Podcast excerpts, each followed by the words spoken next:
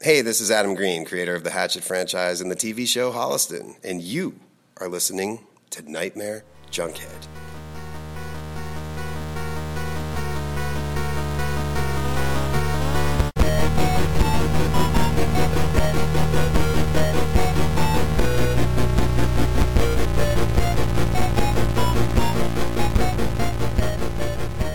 Weaving in and out of your consciousness like a bad dream you can't wake from, this is the Nightmare Junkhead Podcast, a horror podcast that, like any good horror sequel, is gooier and goyer the second time around.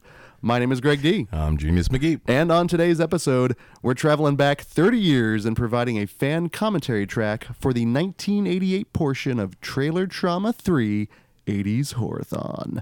But before we get into that, let me remind you we are part of the phenomenally frightening Phantom Podcast Network. And you can find all of our past episodes along with a host of other horrific horror podcasts at downrightcreepy.com. Or if you're like me and you like to listen to us on the go, simply search for Nightmare Junkhead in your iTunes or SoundCloud app, hit subscribe, and when we drop our latest episode, it'll download directly to your listening device of choice. All up in your red band hole. And this particular episode is being released on Friday, January 26th. And if you hear a little panic in our voice, Yes, we're f- we're we're panicking real good. No, indeed. It is the sixth annual Panic Film Festival starting on January 26th at the Screenland Armor. Uh, we are going to be there. It's going to be a lot of fun. Um, Yes. if you've and we've talked about it before, we've actually been talking about it a lot here on the podcast lately. Uh, but the Panic Film Festival is a genre film festival here in Kansas City, Missouri. There's gonna be so much good stuff, man. Well, and that's the beauty of the Panic Film Festival is the complexity and diversity of sh- films, Mm-hmm. short films. Uh, just the- all the genres are really represented. We've got some sci-fi, horror, thrillers. Yeah, comedy. It's yeah. all is represented, and so we've got those going on. Uh, we've got a great little a vendor pit of doom that Mm-hmm. was some phenomenal local vendors here. So get your uh, Kansas City horror gear on, Get, get your swag on. and we do have some live podcasts coming into play. Uh, a couple of good ones. Uh, indeed, indeed. So Friday, January 26th, uh, local podcast Generation Y will be recording live. And their true crime. True crime. Okay. Which, honestly, if you want listeners, that's actually the route to go. Uh, no, and they're really good, actually. They're very well researched and they're a lot of fun. So I can't wait to actually see them live uh, and see what they bring to a live podcast. Nice. And then the very next night, you guys, uh, I they're part of my Monday rotation. We've talked about it before, uh, but Adam Green and Joe Lynch I'm excited for this one. the Movie Crypt podcast, you guys. It's the Movie Crypt. And uh, interestingly enough, you are not a podcast listener. No, but after meeting Adam Green and listening to what he has to say and like hearing him talk the one time with Joe Lynch and things about that, I'm interested into what they're going to talk about. Yeah, it's Th- they're speaking to me, you know. So yeah, even though I don't listen to a podcast, I still want to go see what they're. well, gonna it's do. kind of cool. You kind of have that fresh perspective Yeah. then. So you're not necessarily accustomed to what they do in studio, so to speak, because it is it's a it's a different beast that live environment. And Yeah. uh, speaking of live environment, uh, Nightmare Junkhead the game of games. Indeed, we will be recording a live episode of- as well in the vendor loft of doom, uh, five thirty. Now this is a bummer because I'm missing out on a couple of screenings here that I'm a little upset about. yeah, but we're still gonna have a good time. We are, and we've got some fantastic prizes. But as a genius mentioned, we are making it more interactive, game show style. hmm So uh, you'll be able to play Nightmare Junkhead the home game. It's not as good as the Running Man home version. We don't have Dynamo creeping up on you. hey light bulb. Hey Christmas tree. Clap if you love Genius McGee. and as per mentioned, you know, you won't go Richard Dawson on anyone. So Right. don't I- I'll worry be about good. that. I'll be good. Mm-hmm. But we do have some phenomenal prizes to give away. It's going to be a lot of fun. Yeah. Uh, so please come out and check that out. Uh, all at the Panic Film Festival, you guys. Please, please. If you don't come to our podcast, come and check out some of the films. Yeah. Um, guaranteed good time. Guaranteed memory makers. Uh, well, speaking of memories and makers, uh, here in about a month, we are going to begin our descent back Uh huh. into the mouth of March Madness. Yes. And so, for any of our first time listeners, Into the Mouth of March Madness is something that we decided to do almost at the very last, the, probably the first of March last year. Right. Like, what should we do? Hey, Remember Cannon Madness? we decided to put together um, a tournament of horror films and kind of pitting them against each other, a la March Madness with the college basketball season. You know, it's for any of our non-sports ball listeners out Right. there, including one Genius McGee. But it was more of an excuse to number one talk about a lot of great horror films, but secondly to then have a chance to talk with other podcasters. So ultimately, what happened was is we took films, we took eight films from the years uh, 1977 1987 1997 and 2007. and we piddled them ag- pitted them against each other Piddled them. piddled them We yeah, well, piddled them. We do not piddle films. that's when we come out straight in our podcast intro and say we don't piddle films the movie's got to be older than 1977. and but the great thing was is not only did we get a chance to argue and debate these films but also it was a great chance to revisit yes. a lot of these A films lot of good surprising, a lot of good first time surprising ones. Uh, Martin, martin one was, of probably the withsta- biggest surprise Yeah, Um, in fact, go back and listen to those, you guys. They were a lot of fun. But the biggest, I think, lesson that we learned is that uh, for a thing called Into the Mouth of March Madness, it really found itself spreading Yeah. into other months. uh huh. And so the, the the idea this year is everything is going to be released in the month of March, guaranteed. Okay. Um, in fact, the fact that we've actually started booking and banking a lot of these episodes already. Because just like in the Marth- uh, Mouth of Madness, things took time, displacementness, and weirdness. Oh my goodness! Yeah, there was a lot of stuff that we learned a lot with that one. Um, but ultimately, uh, the uh, 1987, the um, the winner of the Ultimate Mouth of Mar, first one was Nightmare on Elm Street three. Dream Warriors. Dream Um. Warriors. So go uh, go back and take a listen to that, you guys. It was a lot of fun, and like I said, a lot of lessons were learned. But ultimately, the reason for this particular episode was kind of twofold. Uh, number one is to kind of give you an insight to some of the candidates. Uh, the, the the ones that are in the running for are into the mouth of March Madness, the upcoming tournament this year, because we're going to be focusing on 1988 and 1978. and, uh, Yeah, the the the eights. The eights, yeah, yes, yes, the glorious eighties. Yes. and we're, we're able to do this because of our love of physical media, and we've talked about the love of these boutique Blu-ray production companies. And uh, I want to shout out to Garage House Pictures. Uh, they're the ones that just gave us the one, the little one that we're going to be focusing on here, and it is indeed it is called Trailer Trauma 3 80s Horathon. It is seven and a half hours.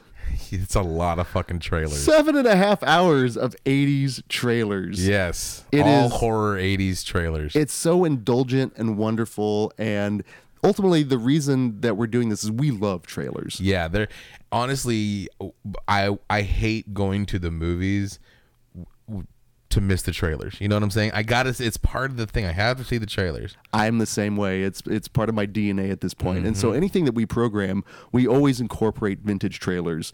Uh, for Nerds of Nostalgia Live, part of our intro and our segues into each episodes are It's the nerd knowledge, the trailer, the trailer math. Mm-hmm. Yeah, and so we i mean that's how much we love trailers Yeah.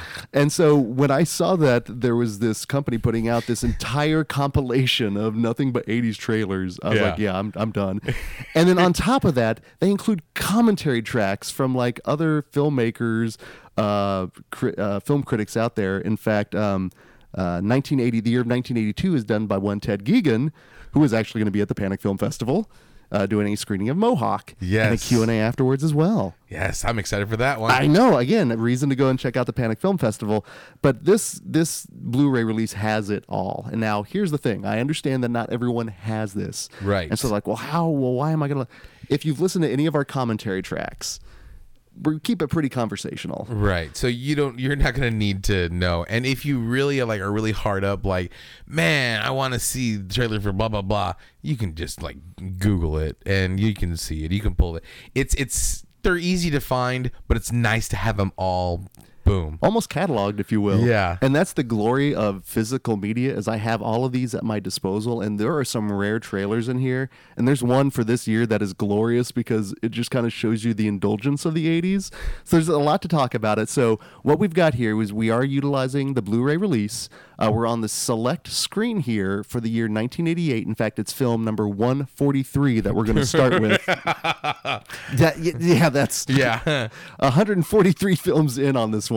Uh, so if you are following along at home, we do a Lethal Weapon inspired countdown where we go Mm-hmm. three, two, one, play. play. And when we Right. say play, you click play. So we are on film number One forty now serving one forty three. One forty three.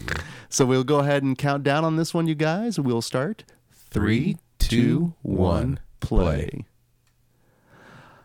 And like uh, any good red uh, red, band, band. trailer, this Nightmare Junkhead fan commentary track will feature explicit material. And by fan commentary track, we mean what genius? We have no connection with anybody or anything resource eh, remotely even just going making of this movie. We are just fans that like talking about cool horror shit. and keep, speaking of cool horror shit, and we're gonna go to hell for mentioning it, but uh, professional ghoul. Professional ghoul. Richard Lynch showing up in this one, and we're kicking 1988 off with Bad Dreams, which we swear has no kind of uh, references to Nightmare on Elm Street Part 3 at all. Last year's uh, winner of Into the Mouth of March Madness. But the, the great thing about what we're going to be looking at here is the fact that all of the films that we're going to be talking about, including, and you want to talk about connective tissue from A Nightmare on Elm Street Part 3, Yeah.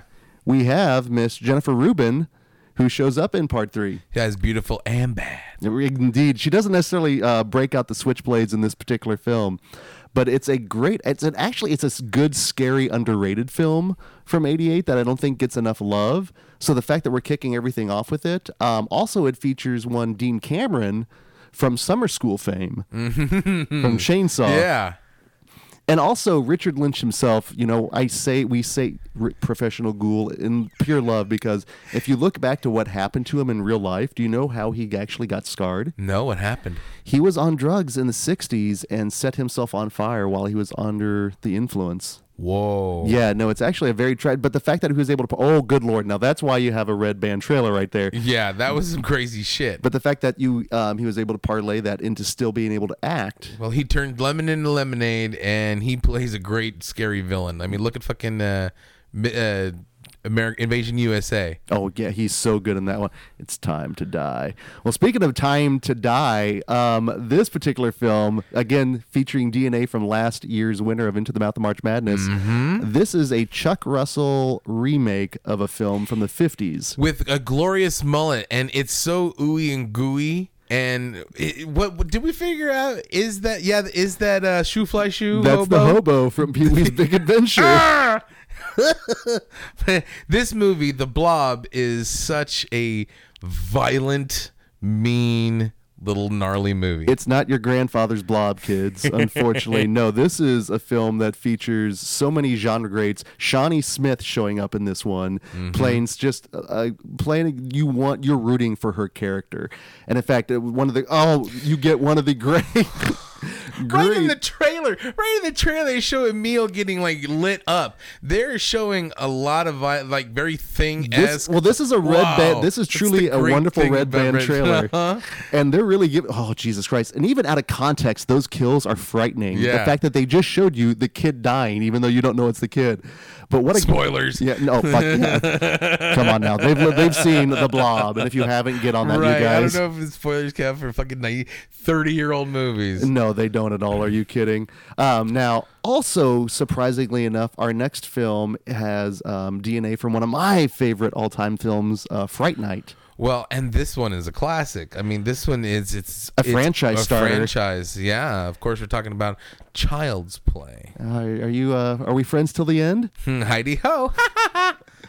This draws upon every nightmare. Am I, right? I had a My Buddy doll one time, right? And I was swinging it around. My buddy and- my oh, buddy yes. and me, and it hit the wall, right? But when it hit the wall, it revealed this red like mark, like a wound, but like there was no red on the wall. The wall was white, so I don't know how. Like it must have chipped the paint or something, but it was like red paint. It wasn't like like guts and gore, but it was just like red paint. was it pulsating at all? No, it wasn't. But at the time, I was like, I just finished watching Child's Play, and I was like, nope. That thing went into the closet. I gave it to my brother.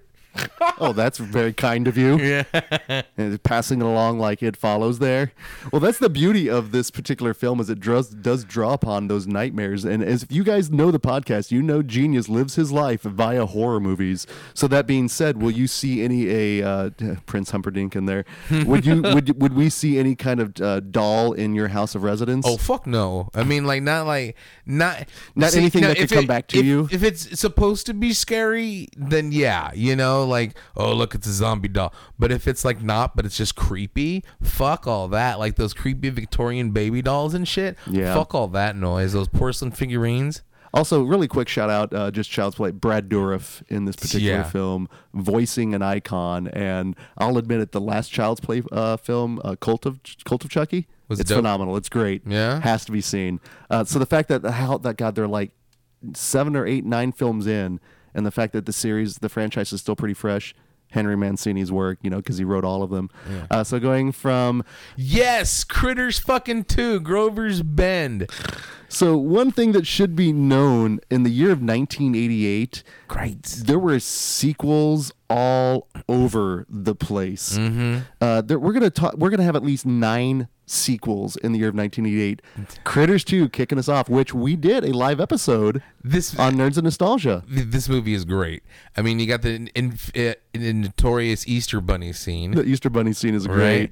Uh, they got the hungry heifer jingle, uh, just all kinds of good stuff. The only Lynn thing, Shane, oh my God, he- she's heading for the children. Yeah, it's yeah. This movie is. I I love little critter monster movies like this. well, there and the, the fact that this particular trailer, and again, just the love of it, is showing off all the good stuff in the film. Mm-hmm. And because it is a sequel, is it bigger and better? Holy shit! What did we just see You there? just saw the big ass critters ball of death. Damn right, it's going to be big, bigger and better. Thank you, Mick Garris, uh, for Critters Right. 2. And this was actually his directorial debut, I believe. Huh. The finest hair in Hollywood, showing how you direct something for With your the first finest time. hair in Hollywood, the hair balls. The hair, right? Mm-hmm. Direct inspiration. If you see any white wisps of hair, it was probably from Mick Garris. Yeah, he shedded like a cat on him. He's- Just that's what happens. It's his. Sa- He's that's his Samson right there. That's his power. Samson.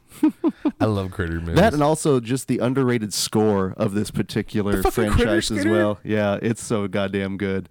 I'm a big fan of it, I have to admit. Um, so then that actually brings us up to another original, um, an, a film that you want to talk about another one that is really underrated, um, very much a cult flick Yeah. from 1988 that definitely didn't do well in the theater but found an audience in home video. Because it's a treat. It, ugh. Ugh. damn. Uh, you know what? That's, 'Cause it's a treat. That's I'll, I'll let that one slide because we are talking about the great Dead Heat, Uh-huh. which is one of those. uh, At this point, the buddy cop genre was kind of eating itself. Not necessarily. I guess '87 it- brought us uh, Lethal Weapon. Yeah, but so why not Zombie Cop? Well, you know, funny enough, speaking of Lethal Weapon, Shane Black wrote Lethal Weapon. You know who Dead Heat was scribed by? Fred Decker. His brother, actually, Shane Black's brother. Really? Yeah. Huh. Interestingly enough, Is uh, everything said at Easter? somehow or another following in the black tradition there. Right. Uh, but I think one of the stands out as we see here is some of the practical effects in this film. Mm-hmm. And 1988, Steve Johnson is all over 1988. um, Just making weird shit. Wonderfully weird shit. And the fact that this is one of those films that could only come out in the in 1988 and is a buddy cop genre zombie film. Right. How weird is 'Cause that? Why fucking not? And the fact you got great character actor Treat Williams showing up as a treat. As a treat. You have Joe Piscopo just right that point when he was like all of a sudden big into bodybuilding, which was really distracting. and still trying to be like a funny man. So like la- laugh or I'll pummel you. If you don't get my humor, you're a nerd. And then, exactly, but he'll be doing his Sinatra impression, Right. uh, so he'll he'll pummel you while singing. Bada boom, baby.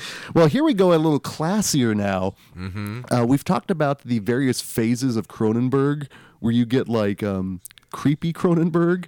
My favorite Cronenberg. Yeah, there's classic Cronenberg, and then there's contemporary Cronenberg. And I think this particular film, Dead Ringers, is when we get into the more contemporary classic. With a little still creepy. Well, yeah, because anytime you take uh, Cronenberg along with OBGYN, That's a bad combination. you know, no good is going to come from that.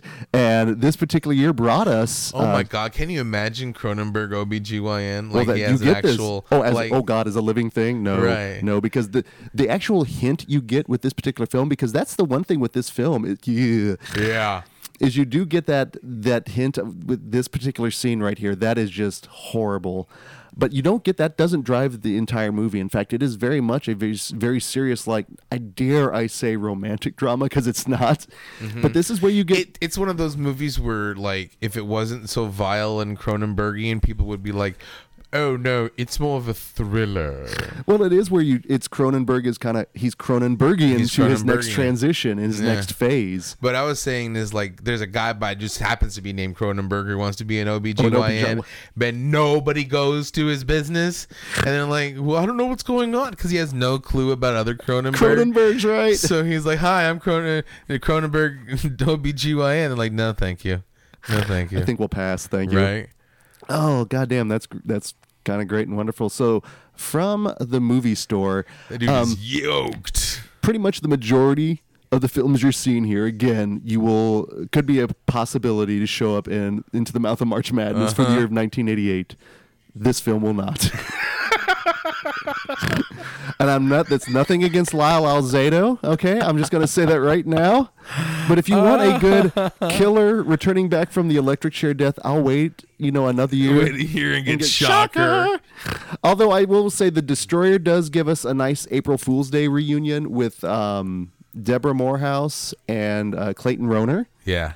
So that in and of itself is kind of wonderful. It's got that 80s charm, but beyond that, ooh, this one is tough. This is well. Also, you get a little shout out to uh, dare I say Seth Gecko's um, improvised vampire killer. Yeah, there we go. The oh, the D- and, uh, of course, the you know what? jackhammer of doom. Robert Rodriguez is probably a huge fan of Destroyer, of course, given the the fanboy nature of those guys. yeah. And so our next trailer comes from New World Pictures. Perhaps was this one of those films that we maybe started back when we did New World Madness on Nerds of Nostalgia? I think it will. I think it, we would be remiss if we didn't have the Mistress of the Dark. you know what? She was kind enough to speak to us at a convention, and you know what? I will say this: this particular film, it's kind of it's perfect for what it needs to be for Elvira's feature length because it's just campy enough. It's just goofy, It is, but it's but it, it's not like it works on multiple levels because it's giving you what you need. It's got just the, the hint of sexiness from uh, and uh, I'm not sh- Elvira's a tr- the uh, lovely, to dare I the lovely say Cassandra is- Peter. to borrow a phrase a treat. She is. And she is a horror icon. Mm-hmm. She is a genre icon. She transcends horror. Everyone knows Elvira.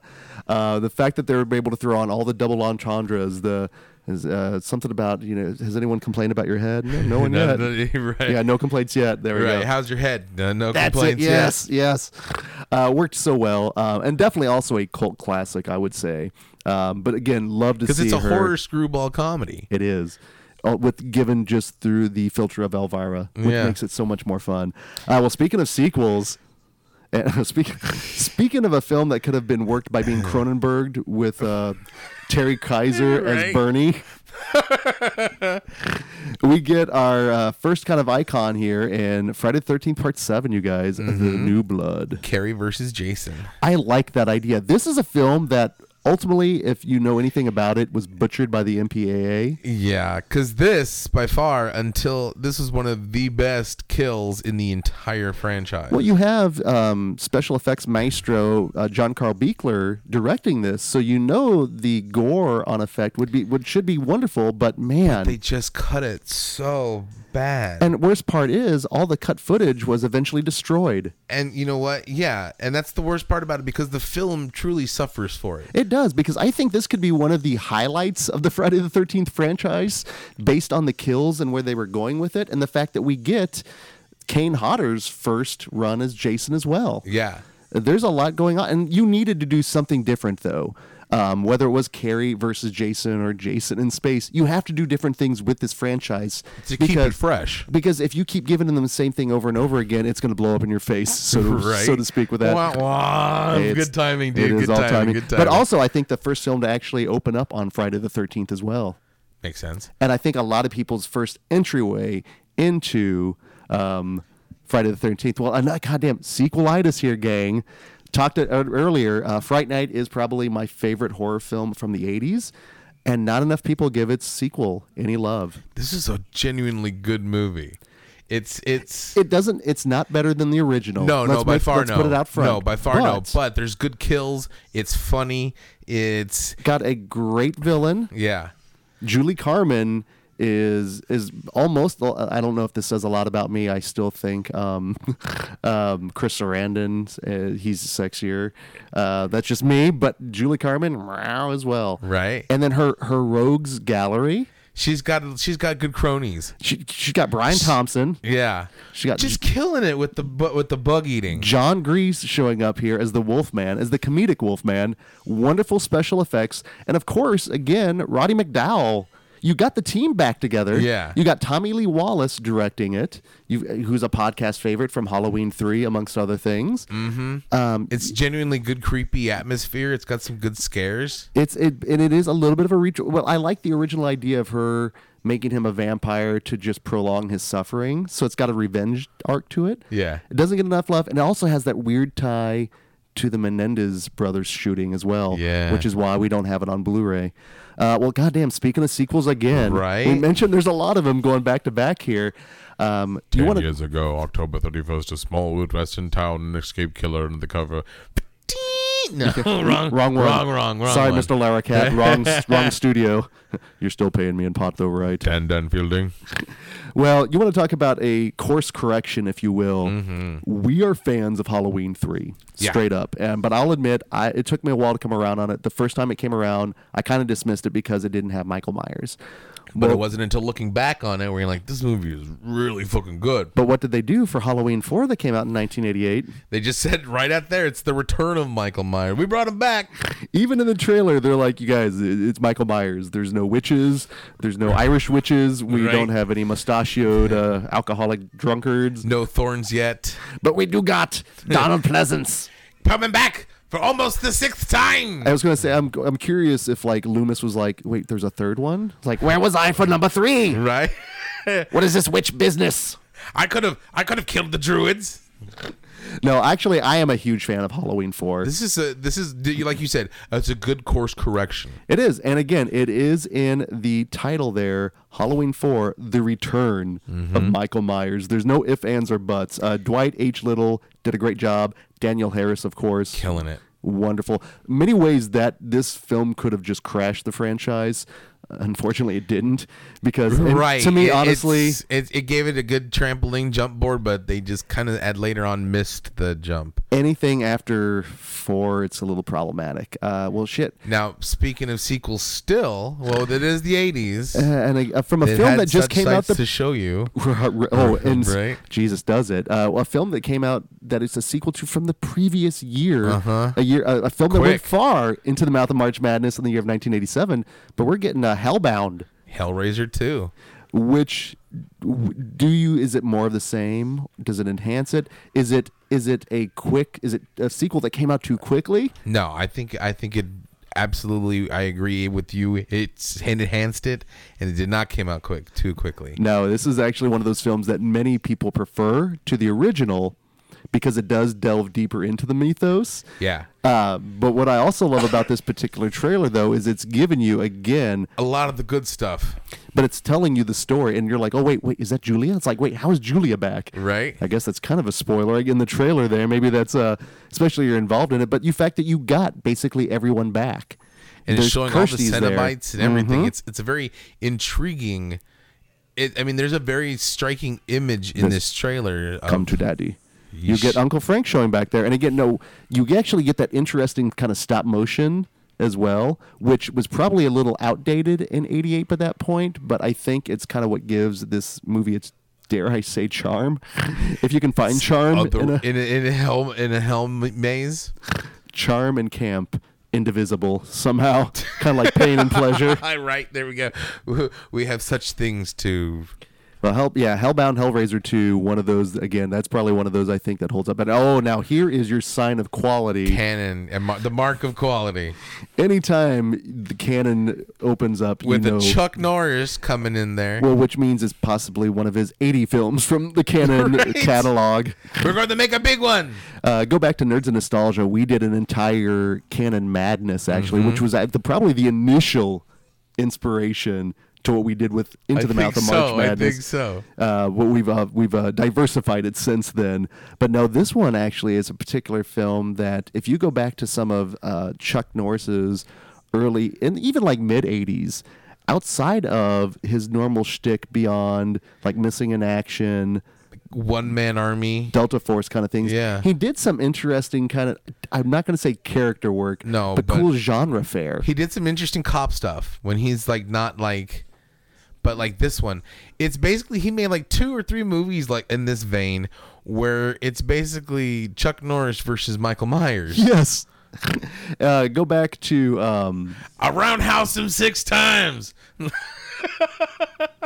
if they could have only parlayed that into the film, it would have Right? enhanced something already glorious. No, but the hero and the terror is definitely it's one of those that I, I think I've maybe seen I know I've not seen the entirety of it, but I've seen bits and pieces. I like the Chuck Norris versus Michael Myers genre. You know, it's- and it's such a weird the fact that that exists as a genre. Because there's like four or five of them fuckers. that's part of the genre that should eat itself at this point, but it hasn't. And that's what's bizarre with that. Now, this particular one. Which one is this? Are you not getting an Exorcist vibe from some of that camera work? yeah. Well, this particular one is uh, this is the kiss. Oh, whoa, oh, I remember this one. I saw this in the theaters. Like, what do you want? A kiss. Oh, you saw this in the theater? Yes, Let yes. me guess. Indian Springs. Uh huh. And so she's got like this worm thing inside of her, and she transplants it by kissing people, and it's like really like It's genuinely creepy. yeah. there's some really kind of gooey and gory es- effects work that go on in this and also this is a film that i'm trying to think if i was introduced no because i saw the, the journey of uh, natty gaines initially for young meredith salinger who was probably one of my little um, requisite crushes back in the day And she's trying to the- yeah. The, I remember the cat, that crazy ass. I remember this movie is wild as shit, and kind of like awkward boner inducing. indeed it had a, an edge of naughtiness to it and Mm-hmm. especially when he was she was trying to like like uh come here i'm the dirty babysitter you know? transference of the of the said worm 'cause in there she would she was using her feminine wiles well it's interesting it's kind of witchy if you will a kid yeah because it's and you're gonna get a little, you're gonna that's gonna kind of be your first taste. Now another quality, a sign of quality Vestron. here is Vestron yeah you know you're getting you're getting junk food of good the in- junk of the food Mm-hmm. highest order usually with that. Uh, hell, um, go back to um, g- we've done sev- several um, audio commentaries for Vestron films. Well, this one comes from one Ken Russell. you get nudity right off the bat in this trailer And Ken Russell is the kind of filmmaker that is going to bring you that in his trailer. Red Band trailers aba- abound in 1988, Right. Which is kind of a, a gift, if you will. this I remember this was an awkward boner inducing movie that used to come on Showtime all the time. And if I remember correctly, it's based on a Bram Stoker's Lair of the White Worm. Liar the White Worm. This was the, this was that adult horror, like you Yeah. said. I when I saw this the first time, I was lost. When when that comes up, when the horror hits, Right. I was like, "Cool, there it is." But then it would go back to all these these British people and proper people talking. Talking about thing and Hugh Grant being Before like, he was Hugh Grant, Right. Back when you could get him in a genre flick, talking about like people turning into like half vampire, half and snakes. it was intellectual, and I Yeah. wasn't really into that. And that's the thing with a lot of Ken Russell films is the fact that, like, if you go like and look at like Alter States, uh-huh. that's a movie that is when the horror hits, it's crazy. When he goes does that transformation sequence, it's insane. But you have to be older to understand these movies. I remember seeing this movie and Altered States Is this one of those bougie films, bougie Well, horror bougie. films? Well, I remember not getting it, but I remember also being very titillated. You know what I'm saying? I so confession. I watched this movie. I've seen it like twice, But the first couple, of, the first time I saw it was for not watching horror reasons. Were you fast forwarding through a lot of the horror stuff? Yeah, yeah, yeah. And because see, it's basically like vampires Ken and Russ, snakes, and he had that reputation. but see, I yeah, I was like, I just want to see. so I, it looks titillating, and I'm watching it, not understanding whatever the fuck they're talking about, not getting it, and just being like, "There's snake women boobs." I dig it. You know what I'm saying? No, no, no. And then the Again, this was our internet back in the yeah. day. And then the second time I watched it, I got a little bit, I understood it a little bit more, but I went back to the old tropes. So, Fell into old habits. so I need to watch this one again. Now Well- this trailer, I- now I need to watch this one again too because I remember this one was fucked up.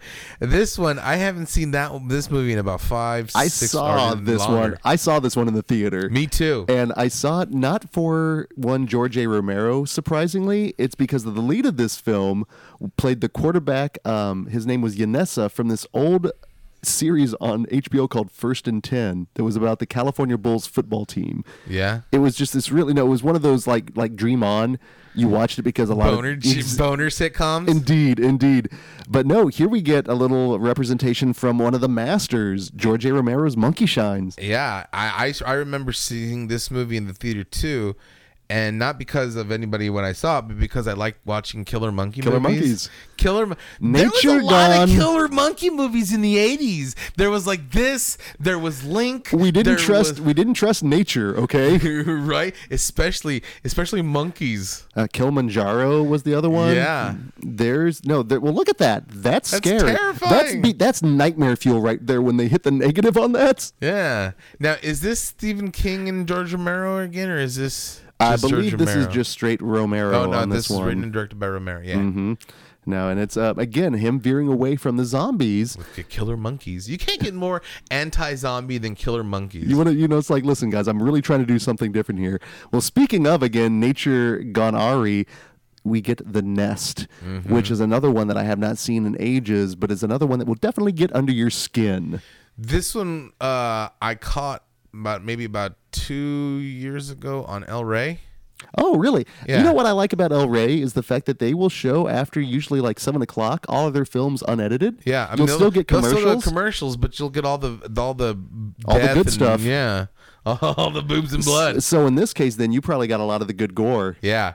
Really dirty. I mean, just like bugs and shit coming out of your skin and It- it's- body snatchy and it's truly a um, it's a body horror film Yeah. disguised as nature gone wrong because again these uh, the cockroaches are all mutated from the power plant. yeah so some way or another big brother the government is you know to to, Right. to blame for our ills here which you also see a shit ton in the 1980s especially in some of our films in 1988 just the blob is another one that's a total mistrust of the government Oh, a lot of them are. Yeah, but this one. oh look at that that is Yeah. you are oh my god you are this getting is the ooey grand gooeys. guignol Yeah, exactly. The nest. Well, that's the thing in the in the eighties, especially in the mid to late eighties. Oh, we're getting another Red Band trailer here, guys.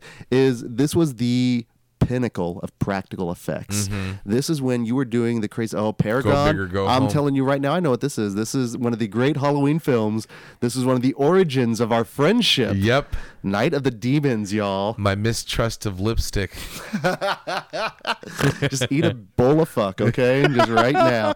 This is a film that is near and dear to definitely you and I. Yes. and I said it correctly there, as, as, a, as a true pugilist Ooh, would. you bougie.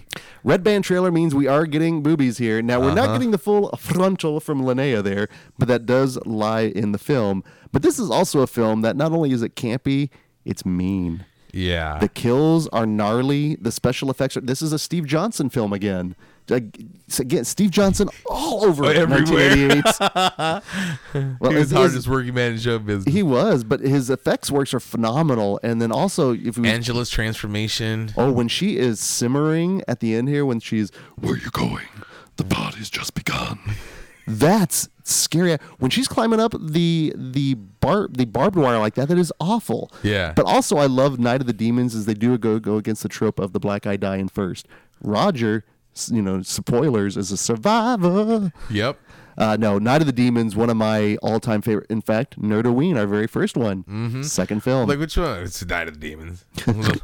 and like you said, featuring Linnea Quigley, who's one of our favorites. Oh wait, New Line Cinema in the '80s. In what could this one be? Well, this is actually the the trailer I love the most because you can tell at this point how well the Nightmare on Elm Street franchise was doing. Because one of the great things with this particular trailer, there's no footage nope. from the new movie Nightmare on Elm Street Part Four: The Dream Master.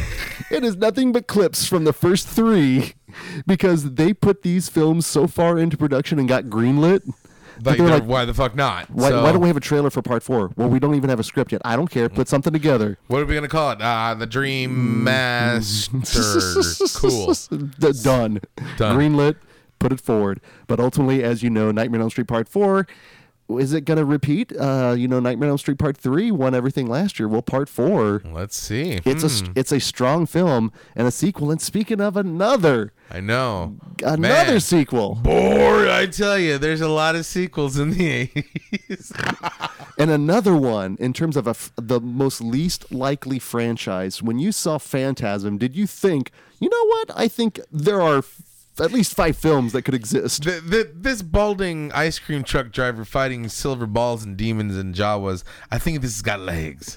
You know? But what do we get? Um, you know, how many years later? Ten years later, but a sequel to Phantasm, Phantasm Two, which I'll be honest is a lot of fun. It is. Weird fun, but a lot of fun. It is. Well, it is. It's a phantasm film. This is a Don Coscarelli film. Yeah. You know, the biggest compliment you can probably give a Coscarelli film. it's is- calling it a Don Coscarelli. Indeed, film. because you know you're getting some weird, wi- like almost the, the weird, wild stuff. That's that's wild. you do get the return of the tall man. You get the ball is back. And of course, with a sequel, you got to make it bigger and better. And honestly, the ball does some weird ass shit. Just keep telling yourself And it's you only get- a yeah. dream. No, it's, not. And Best line of the franchise. only for the trailer there, which I like because then they transition it from what you get in the film. Uh, Phantasm 2, though, a, a pretty glorious follow up. And again, an unlikely sequel, but God, they just could not stop with the sequels. And especially in, in 88 of all years, Right. it's weird how that happened. Why 88? Just in terms of the timing, I'm sure, but my God, so many things out there for your disposal. And being a f- horror fan in 1988, it's kind of a wonderful time, is it, It was not? a golden age, a golden age of all sorts of goodness. I mean, every other you turn around another horror film. Now, of course, there was And- some you have to go through some dreck, but Well, speaking of Drek and what some people don't like necessarily, uh, the Poltergeist franchise as well. It's I'm a fan of part two. I actually like part two a lot. Part three, as we're seeing here, has its detractors. yeah, there. But a lot of people enjoy it. I. I don't How long know. has it been since you've seen it? Uh, I don't know. Guess who's back in town? Kane, that creepy guy from part two that had nothing to do with part one. Right? We couldn't get James Cairn for the sequel, so we got Kane. Guess who's back? Zelda Rubinstein. Yeah, Of course she was. No, this is part three. Definitely gave me kind of a phobia of mirrors. I'll definitely say It was creepy. It was weird, but it just wasn't. It didn't do enough for me. Well, it had Tom Skerritt. It had Nancy Allen. It had these Yeah. great actors in it. It just it was definitely problematic. It was a sequel that didn't necessarily, I think, need to be produced, but it was there anyway. there was a part. I, I there was a part where it kind of buck flowered me. yeah, it did. Yeah. Where just what you go off. where it just kind of went off, and I'm like, I'm done. I understand. Well, shit. Another uh, film celebrating 30 years and the directorial debut of you talk about special effects Yeah. and the icons in special Yeah. effects and practical effects.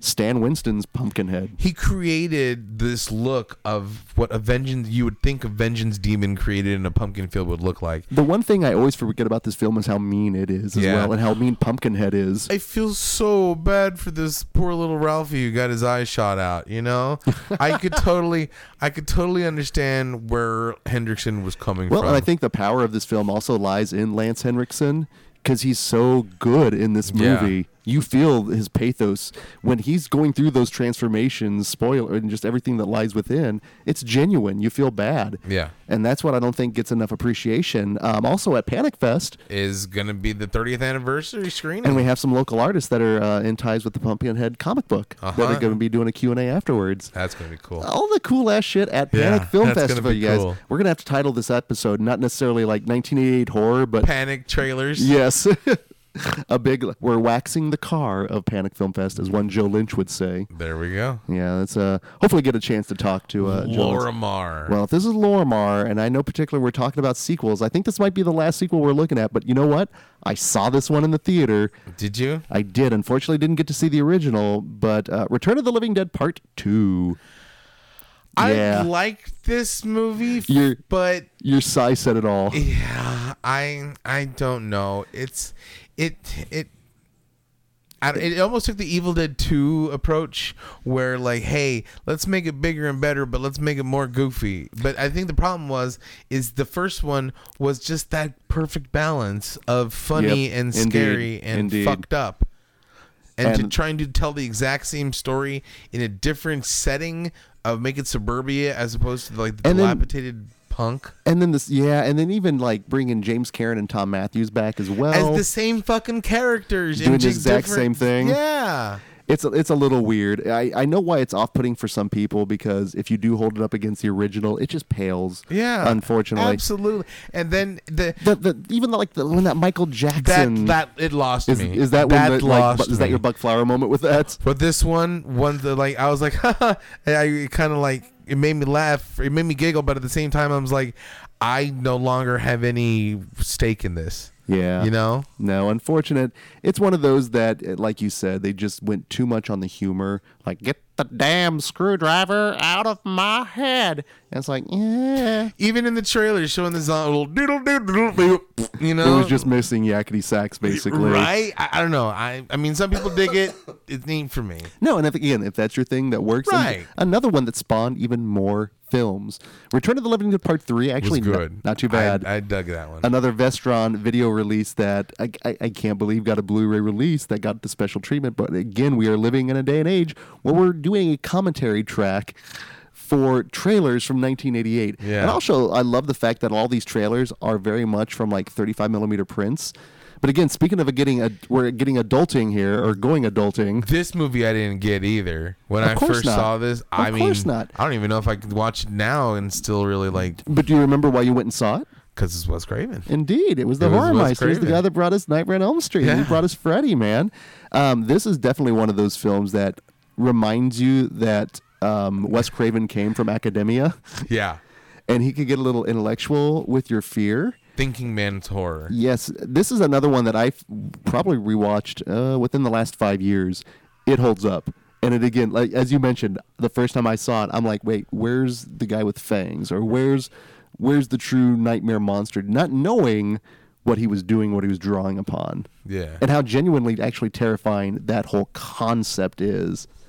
And, it's- and even Bill Pullman before again he when he would still do genre fare you could get guys like Hugh Grant and Bill Pullman in your genre movie But only in 88. but only yeah, I would think that was actually probably the precipice of that point. Right. And then at that point, then you just got Robert Sadar and Clint Howard. And I'm not saying that's Hey guys, how's it going? that's a good thing actually because I genuinely like those guys. Yeah, me too. But unfortunately, you you lost the the classiness of of those guys. Now speaking of classy, I was gonna say, speaking of classy, we're gonna go all biblical here on you. Uh, Demi Moore actually no stranger to genre fare. Sh- Her initial uh, was Parasite. Parasite. and also show, showing up in uh, Blame It on Rio. we gotta uh, get down to Rio now. But Uh, showing real up or here real? now again, growing up Catholic as I did, these kind of films always clit, hit close to home for me. Because that's what they would talk about in the Bible. Uh, The, the, the seventh seal has been broken upon the fields, the plains, and the plagues of man, and blah, blah, blah, blah, blah. Well, you know, End of days like that was scary and frightening, especially when it was brought upon by all these signs. This the parts of the Bible that a lot of the heavy metal bands sung about, but I still didn't really delve too deep into it. or like the Nostradamus prophecies. Oh, forget about that. Yeah. Hor- the Man That Saw Tomorrow. That is a horror film. That is where nightmares come from. Oh my god! And I think it was Orson Welles that was nar- narrating the entire Yes. thing. But no, sorry. That's- Demi Moore's The Seventh Sign. Demi truly Moore, good The religious Seventh- horror. Michael Biehn is in that one. Sorry, Orson. That's okay. This is again why we, we go off a little tangent here. It's not a, sc- a scene specific commentary I can't track. work under these conditions. I'm getting out of here. Sorry, but you left your peas here. Sorry. Oh, there's my Schlitz. You may- the bull Taurus Entertainment. If oh, Burr, some Toros, no Taurus. Uh-huh. Tor- Tor- That was really Cold stretching beer. it. Tried a little too But I hard. took I, ran, I took it and ran anyway. I do So appreciate fuck trying it. to go with that one there. That was uh, all all appreciation on that one there. So our next film here, let me hold on here. I'm bringing this up. We went from The Seventh Sign to Slaughterhouse Rock, where this is one that's it's not a heavy metal horror film, but it's definitely one of those where you have the 30 year olds playing high school students. I've never seen this. This is one of those I haven't seen Ew. since USA Up All Night. Yeah, I haven't seen this. And the one. beauty is, it ex- exactly the ood. There's some really good gore in it, uh, but USA Up All Night excises all of the good stuff out of it. But you know what's interesting with this particular film is it is a um, it's basically a ah, what's the way uh, street toughs in a haunted house film. Uh Uh-huh. huh. And the haunted house is haunted by uh, Tony Basil. Oh, Mickey, you're so fine. Yes. So she's haunted by cheerleaders. Sh- Tony Basil is like the lead ghost in this film. Oh, there she is. So she's like, and she actually does. There she is again. Now, for those of you that may be too young to remember, th- and then she's breaking out her finest. Oh, Mickey, you're so fine. so it's got a dance number in the middle of it. yeah, and it's got And and, there's monsters and ghosts. it's got actually a pretty great rock and s- um, like soundtrack. That's the title track. It's one of those again. I saw on USA Up All Night, so I haven't seen it unedited. I'm curious to see. And obvious, this is one that's probably begging for one of those boutique boutique Blu-ray releases. Yeah. I'm sure it, it, maybe it exists out there, but Slaughterhouse Rock. That movie looks cool. Right? And that's the beauty of these trailers is they have to sell you on the film. So what do they show you? The good stuff. Indeed, the stuff that's going to make a young genius, or hell, a, a, at this point, a, a- an old genius, Right? McGee. Want to see that? Like, oh, Mickey, you are so fine. yeah, if not for the premise and the promise of Tony Basil showing up in your horror film. Well, speaking of horror and the masters and the shit that is still relevant even today. hey, everybody, you guys. I didn't know. Yeah, the Bright Bright Buck Flowers right there. I didn't know you guys want to be part of the system. He always shows up regardless. headache. organically or inorganically, Buckflower will show up, and he does indeed Buckflowers. show up in They Live, you guys. They Live is, and what I love about this trailer is the buildup of everything and how you don't get the fact that it's truly a horror film until that end reveal, and even how it's edited. The cuts are coming. They. They, uh, the way that um, the, the the drums are building. This is a masterfully cut trailer. Yeah. I mean, just in terms of kind of our love of They Live, and uh, you talk about its social relevance and what it means today, 30 years later, Mm-hmm. that it holds up even more than it did in 1988. And imagine Kurt Russell showing up in this film, and you get his kind of first in a little interaction with Roddy Roddy Piper. Keith David. there- oh yeah, and Keith David should go, coming back into the JC fold. This is also just like the time when you get John Carpenter kind of going back to his more indie route. And he they even put in the trailer, like you The said, big I'm line. all out of bubble. I- You would think with a trailer like this, But right now, it's showing as basically a straight up action here, does it not? Right. It's not giving you really any hint of the sci fi or the horror element that is involved with it until right here. And then it cuts away. yeah, John Carpenter's They Live. A beautifully cut trailer to make you, because when you get that last little money shot of the alien the looking at alien. you, breaking that fourth wall, look at little Looking genius. right at you, like, what are you doing, Greg? You're going to come see this? What- oh, babe. Okay, Yeah. oh, okay, okay. That was JC's little subliminal thing. Yeah, watch it. buy a ticket. but I, I like the fact that also that John Carpenter is represented again in In the Mouth of March Madness, and actually he's represented so many different ways in this year's tournament. Yeah. It's ridiculous, but also kind of wonderful. Yeah, it is kind of awesome. Whenever you can have more JC, it's Well, always yeah, a good thing. More JC, the better. Now, you want to talk about, we kind of glossed over it a little, um, going from those religious based horror films, kind of like with The Seventh Sign. Is this another one that I caught on? It was either Cinemax or Showtime. And the reason I remember The Unholy is because of. the Diddling Priest. Yes. It I- was very much in the, the Thornbirds call. I rem I I remember seeing this in the theater and having to cover so- my eyes. Wait, you saw this? You saw The Unholy in the theater? Yes, because like we'd go see horror movies and like It was the diddling priest. Oh wait, wait, wait! Hold on, hold Th- on, yeah, hold on. this hold isn't on. the Unholy, No, this is Twice but- Dead. My bad, you guys. This, Yeah, is this my. isn't- no, no, I got this- ahead of myself. This Yeah. is now Twice Dead is one. Actually, I am not familiar with. I've never seen this. okay, good. No, sorry, I got ahead of my notes Yeah, there. I got ahead of, but at the same time that that reminded me to be- tell the story of the the uh, of the unholy. But I've never seen this. No, Twice Dead. Okay, Twice Dead actually is the one that is Street Toughs in a haunted house, and it actually has Jill Whitlow from Night of the Creeps. Then what was the other one? The street doesn't was that in, they were in a prison with Mickey. oh yeah, with that one. That one was. Hold on, hold on. That one was the. That one was the Slaughterhouse Rock. Yeah. Yeah. so Okay, now this then the next twice one. dead is haunted house street toughs. yes.